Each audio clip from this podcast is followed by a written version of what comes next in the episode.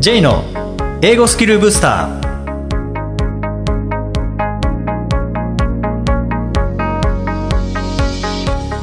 ーこんにちは J こと早川浩二ですこんにちは、アシスタントのあきです。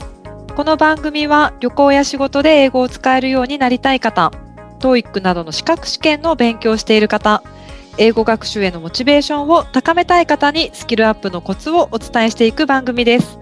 J さん、今回もよろしくお願いします。よろしくお願いします。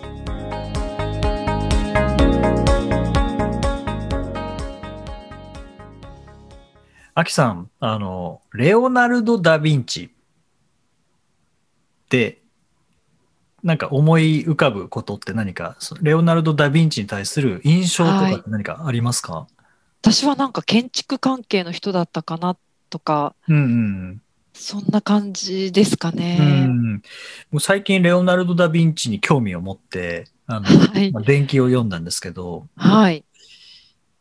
なんというかそのスキルアップの中に語学学習にも活かせるようなはい。ものがあるなって思ったんですよね。で、もうまさにもう建築の知識もありますし、あと、まあ、一番有名なところだと、モナリザを描いたとか、はい。最後の晩餐を描いたとかっっていうのも、まあ、レオナルド・ダ・ヴィンチなんですけども、はい。彼はその絵画の技術だけではなくて、まあ、建築、数学、幾何学、解剖学、生理学、天文学、気象学、地質学、地理学、物理学、工学、力学、土木工学、動動物学、植物学みたいなもんもうもうとにかくいろんな知識を身につけた、まあ、天才なんですよね。へえ、そうなんですか。で、苦手だったのが語学っていう。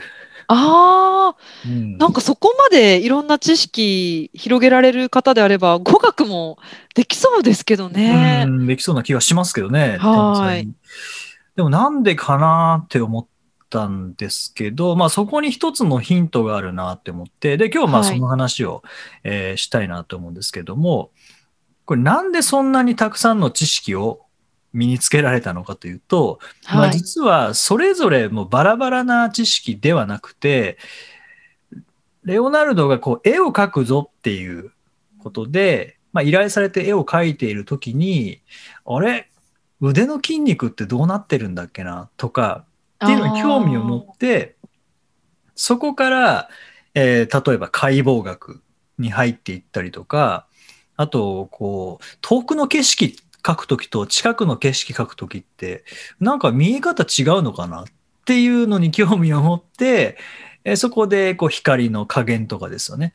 はい。建物を描くときには建物ってこれ構造どうなってるんだろうっていうのから例えば建築学に行ったりとかなんかそんな感じで絵を完成させるためにまあいろんなところやっぱり絵完成させるにはもう全て手で描かなきゃいけないですからね。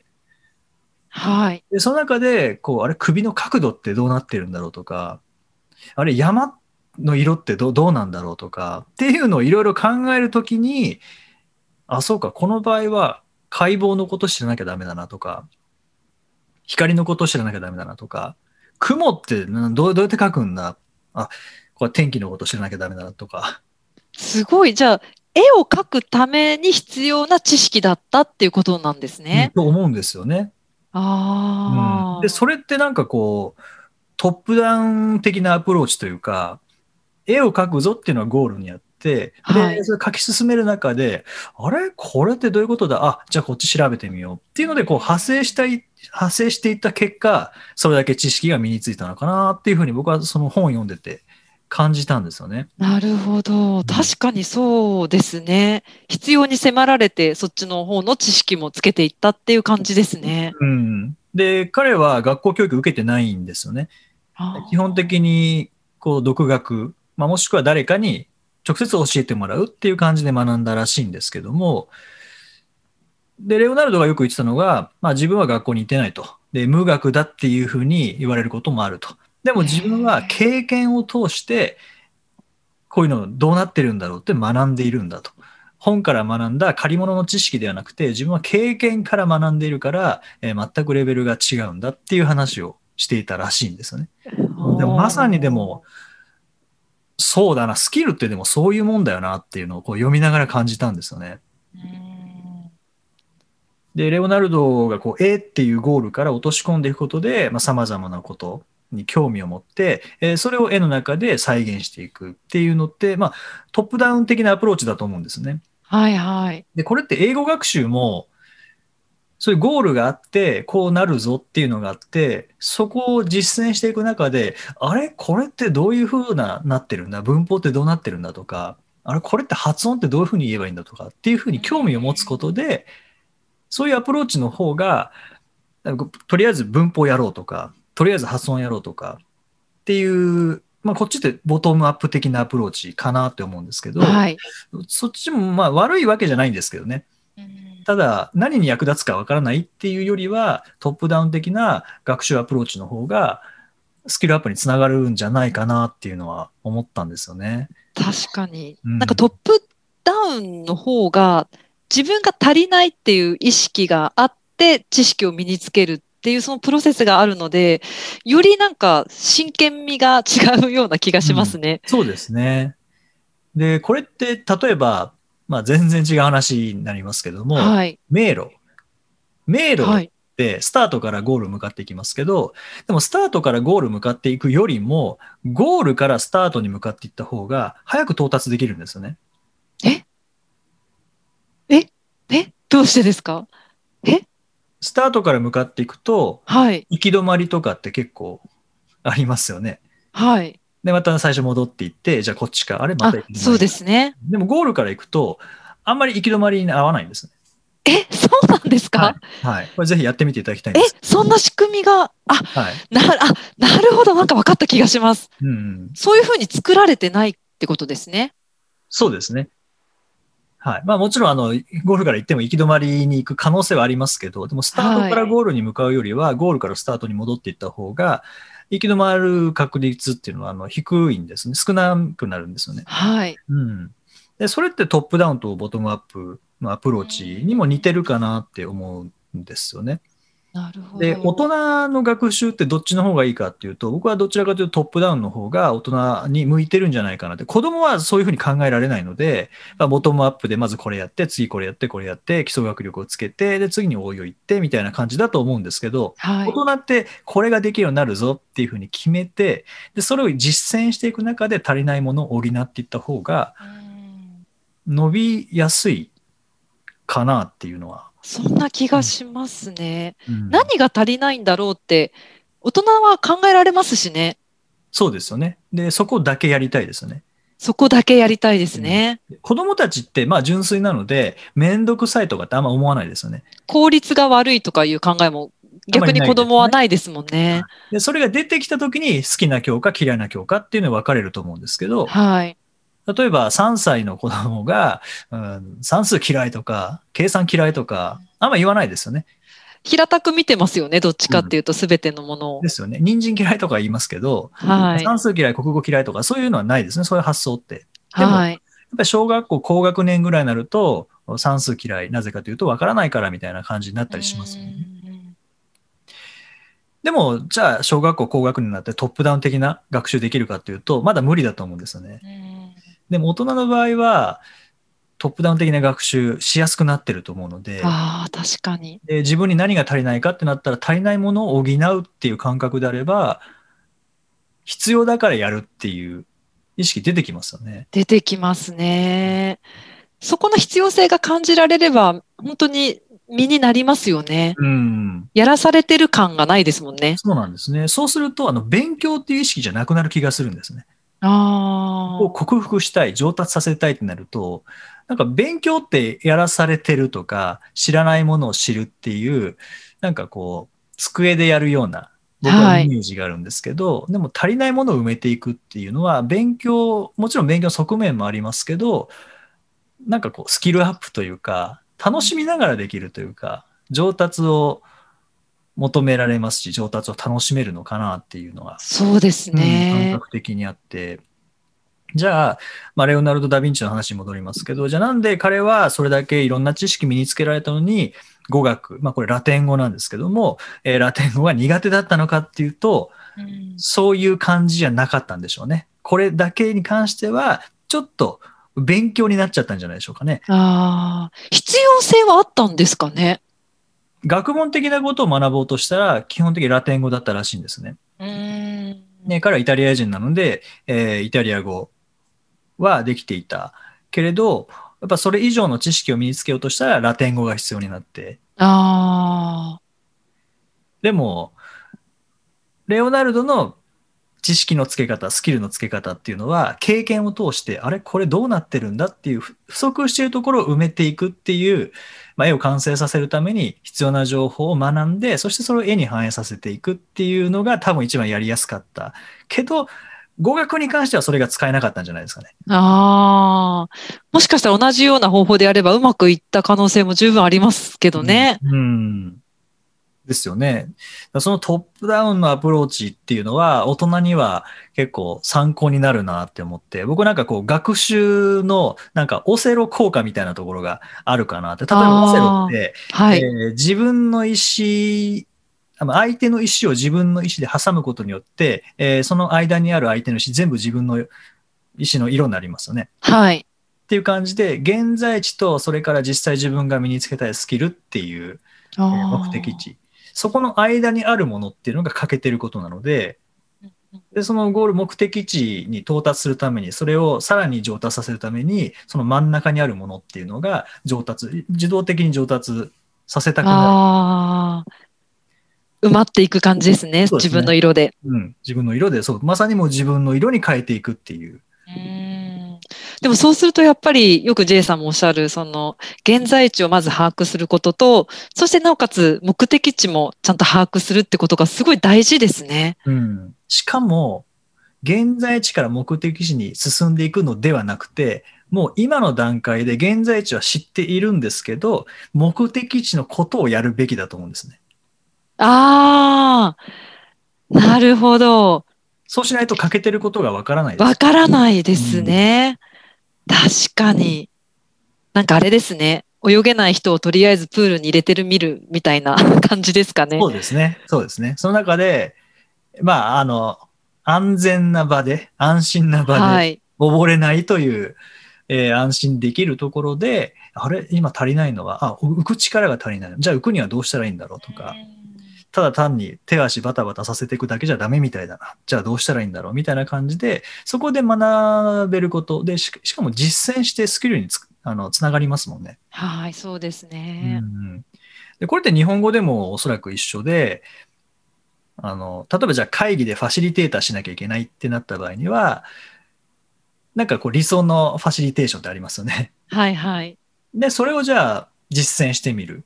でもできないっていうギャップがあって、で、それを埋める中で、例えば、あ、司会のこう進行の力がちょっと足りないなとか、あ、なんかこれ準備してないから会議構成できてないなとか、で、あ、これ意見要約しなきゃいけないよなとか、で発言が出ない時って発言促さなきゃいけないよなとか、逆に白熱しすぎた時って、そのままにするんじゃなくて、まあ、なだめて、また元に戻さなきゃいけないやいけないよなとか、なんかそういう必要なスキルって見えてくると思うんですね。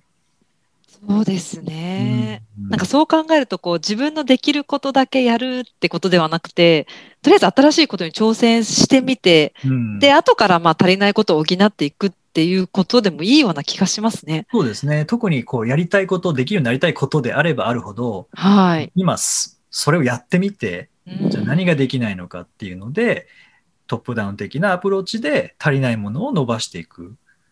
なんか、アキさん、そういうのって英語学習の中で、そういう経験ってありますか、例えば、その、喋れない方が海外に何かの事情で行くっていうのも多分それだと思うんですよね。うん、うんうんとりあえず、そういった環境に身を置いて、どうサバイブしていくかっていう、そこで多分必要な知識を自分で何とか身につけようっていうのが同じことですよね。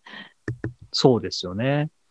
だからなんかそういうのって、すべてのスキルに対して使え、特に大人の学習は、そういう感じでゴールがあって、そこから落とし込んでいって足りないものをいくつかこう上げていって、そこに対して取り組んでいく方が早いですよね。なんか効率的な気がしますね。無駄がないですよね。無駄がないですね。だからこうボトムアップ的に文法だけを学んでとかっていうよりも、メールを書かなきゃいけないっていうゴールがあって、メールを書いているけど、ちょっと時間かかりすぎるな。じゃあどうしたらいいのかな。あ、まずは表現、どう使われてる表現知ればいいんだな。で、その表現を知った上で、でこれと文法の要素ってどうなってるんだろうっていうので、文法の要素が分かれば、あと単語の入れ替えだけで書けるようになりますもんね。あ、もうそのプロセス絶対次を、次は覚えて書けるようになりますよね。うん、そしたら上達が早いですね。早いですね。一見こう天才に見える人たちがやってきたことって、結局まあ天才でも自分の脳を鍛えてるわけですよね。そういうのを身につけたっていうこと。はい、はい。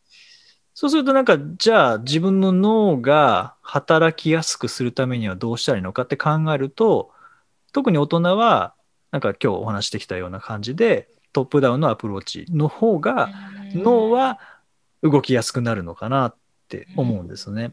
なんか天才ってレオナルド・ダ・ヴィンチを片付けてしまうのはそれは一つだと思うんですけどもなんかその中でなんでそんなにたくさんの知識身につけられたんだろうっていうふうに思うと絵を描くっていうゴールがあってそれを完成させる中でいろんなことに興味が出てしまって正確に描きたいっていうところでいろんなことを学んでいってそしてまあ完成させていったっていうのが彼のやったことかなっていうのをその本読みながら感じたはい。はいいや、本当語学学習と通じますね、そこが。ううんん。ただレオナルド・ダ・ヴィンチは完璧主義者すぎてあの、はい完成できなかった作品が大量にあるらしいですね。でも確かに絵を完成させようと思って解剖学学ぼうってするところが確かに完璧主義ですね。はい、全然あの締め切りを守らなかったっていう守らないどころか全然完成しなかったっていうので ああ、実際出来上がった絵が。が15ぐらいしかないみたいですね。ああ、そうなんですか。でも、出来上がったものはやっぱりクオリティ高いですしね。まあそうですねやっぱりここまで、うん、知られてるわけですからね。はい。はい。ぜひ、あの、まあ、英語学習も、なんかこう、ボトムアップで途中で嫌になる方って多いかなと思うんですよね。この文法これやって何に役に立つんだろう？家庭法何に役に立つんだろう？関係代名詞何に役に立つんだろうとか、いや、L あるなんて別にできなくていいんじゃないのとか、思われてる方も、実はもうゴールであることをやりながら、その中で、あ、関係代名詞出てきたとか、あ、こういう時にか家庭法必要なんだとか、あ、LR 区別できると確かにこういう時って、あの、いいなとか、いうのが分かると、今までめんどくさい勉強だったものが、なんかめんどくさくないトレーニングになったりしますもんね。しますね。考え方ですね、本当に。はい。まあ、ぜひ何かの参考になれば嬉しく思います。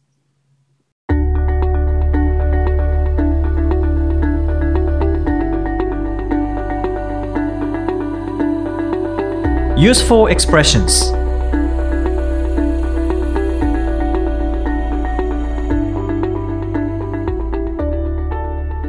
続いてはビジネスや日常で使えるお役立ち表現をご紹介いただきます。J さん、今回の表現は何でしょうか？はい。今回は last but not least、えー最後になりましたがというような意味ですね。まあ、直訳すると最後でも重要性が低いというわけではないですけどみたいな感じですけどね。はい。last but not least 何かこうアナウンスをするときとかはい。に使ったりあと僕この表現初めて知ったのがあのー名前を読み上げていくときですねあー例えば参加者の名前を呼び上げ読み上げていって、えー誰々さん誰々さん誰々さん誰々さん誰々さんでで最後まで来たら last but not least っていう感じで、まあ、最後の紹介だけど、まあ、それだけ重要性低いってわけじゃないですよみたいな感じで、あはい、言ってるのその時が初めてですねなんだこの表現はって思って、あ。うん、調べた記憶がありますね。なるほど。これ本当プレゼンの時とかでも使えそうですよね。まあよよく日本語でも使うように最後になりましたがっていう前置きとして。はい。そうですね。で、これを言うことで、あ、次最後なんだなっていうのも分かりますもんね。はい。なんかほっとする感じですかね。そうですよくあるのは、でも、finally とか in the end とかはなんかよく聞く気がするんですけど、うんうんこういう言い方もいいですね。うん、そうですね。なんか、それこそ、毎回言ってますけどね、こう表現の幅を広げるという意味では、まあ普段もちろん、あの、いろんな言い方できますけどね、finally でも、in the end でも、last でもいいですけどね。ああ、はい。今みたいな感じで、まあ、but last but not least みたいな感じで、まあ、幅を広げていくという意味で使ってみるっていうのはいいですよね。はい、はい。うんこの順番があると聞いてる側が楽ですもんね。楽ですね。うん例えば一番最初 first, second とか the next とかうん。Lastly とか finally とか last but not least とかって言ってあげるとあはい。次は2番目だなとかあ次3番目だなあ次最後だなっていうのが分かりますもんね。はい。うんなんかこう頭の中で情報整理しやすいですよね、聞いてる側も。うん、そうですね。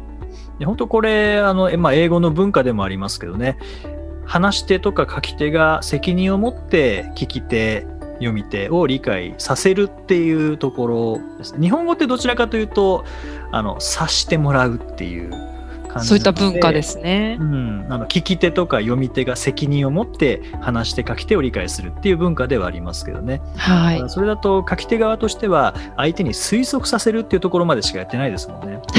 推測させる。そうですね。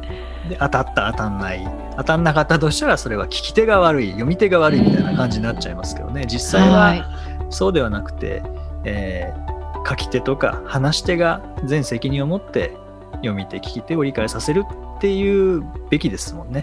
そうですうね。んぜひその一つとして次がまあ何なのかっていうこの前置きの表現たくさん持っておくと聞き手にとってだいぶ楽になりますよね。はい。はい。ぜひこういったものも集めていただくといいと思います。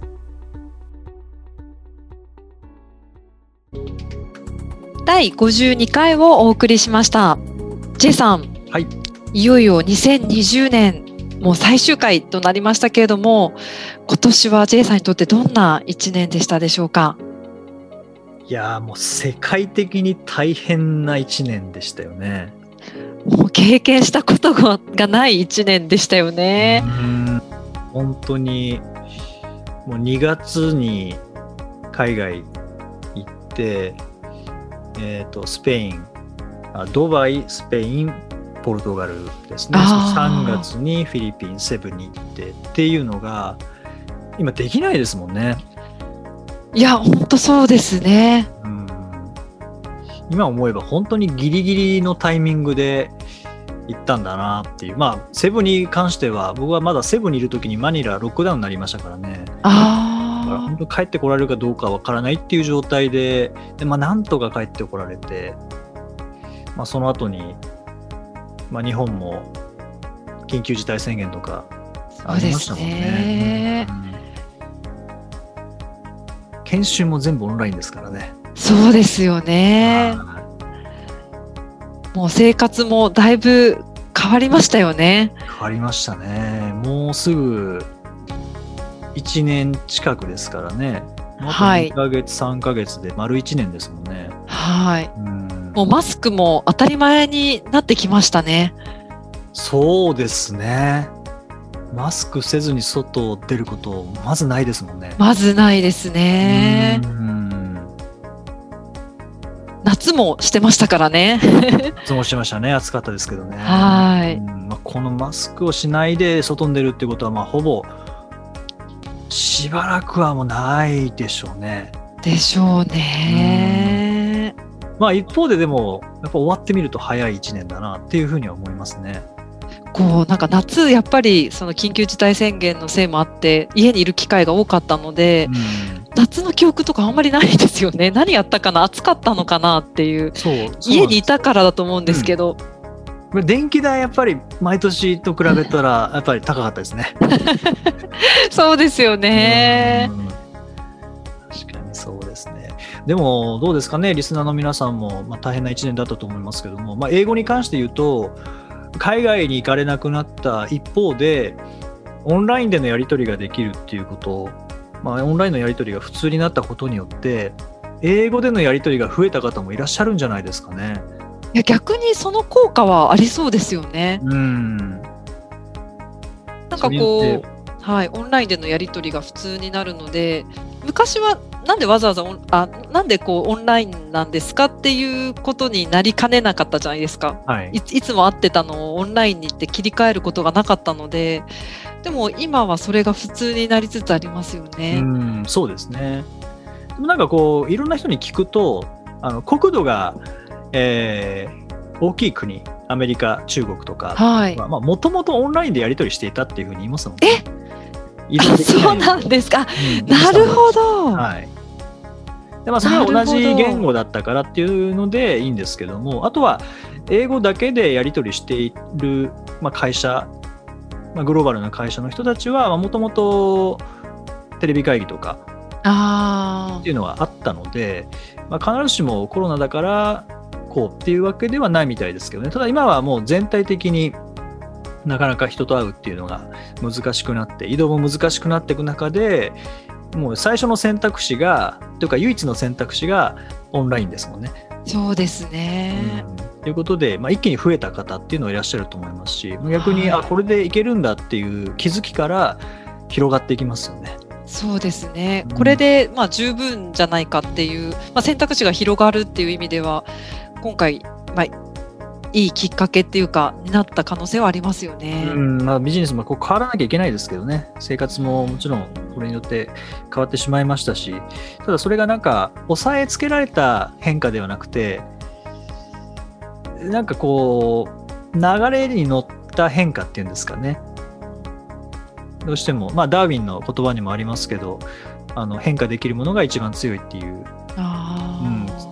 ですね、えー強いものが生き残るのではなくて変化できるものが生き残るっていう適者生存みたいな言葉もありますけどもなんか仕事のやり方に関しても生活の仕方に関してもなんかこの世界の変化に合わせていかなきゃいけなくなった1年だったなっていうのはすごく感じますね。いや、本当にそうですよね。今まで、特にパソコン触ったことのない人が、触ってオンラインで会議しなきゃいけないような状況になったりとかしてますからね。うん自分もやっぱり変わらなきゃいけないっていう時期でしたよね。そうですね。まあでも今日のレオナルド・ダ・ヴィンチの話じゃないですけど、えーこういうふうに変わらなきゃいけないって、それをもう実践しなきゃいけないって実践していく中で、あ、ここが足りない、ここが足りない、ここが足りないっていうことをやっていって、そこを調べて克服していく中で新しいスキルを身につける、身につけてきた方も多いと思うので、そうですうね。ん。また2021年がいい年になるといいですけどね。そうですね。うんはい、で来週は5週目ということで12月31日は、えー配信お休みとはいいう。ことで、まあ、今日が今年最後の配信という感じですね。はい。はいまあ、メリークリスマスと良いお年をが同時に、あ、そうですね。いい感じですね24日。はい。はい、来週は配信ないですからね。はい。はい、ということで、はい、秋さん改めまして1年間ありがとうございました。ありがとうございました。良いお年をお迎えください。はい。J さんも。ありがとうございますあり。がとうございます。さて、この番組ではリクエストやご感想をお待ちしています。メッセージは J さんのウェブサイト、ジェイズブースターステーションにお問い合わせフォームがありますので、お気軽にお送りください。また、毎日配信の単語メール、ボキャブラリーブースターの購読もおすすめです。J さん、今年もありがとうございました。どうもありがとうございました。OK, have a Merry Christmas and a Happy New Year.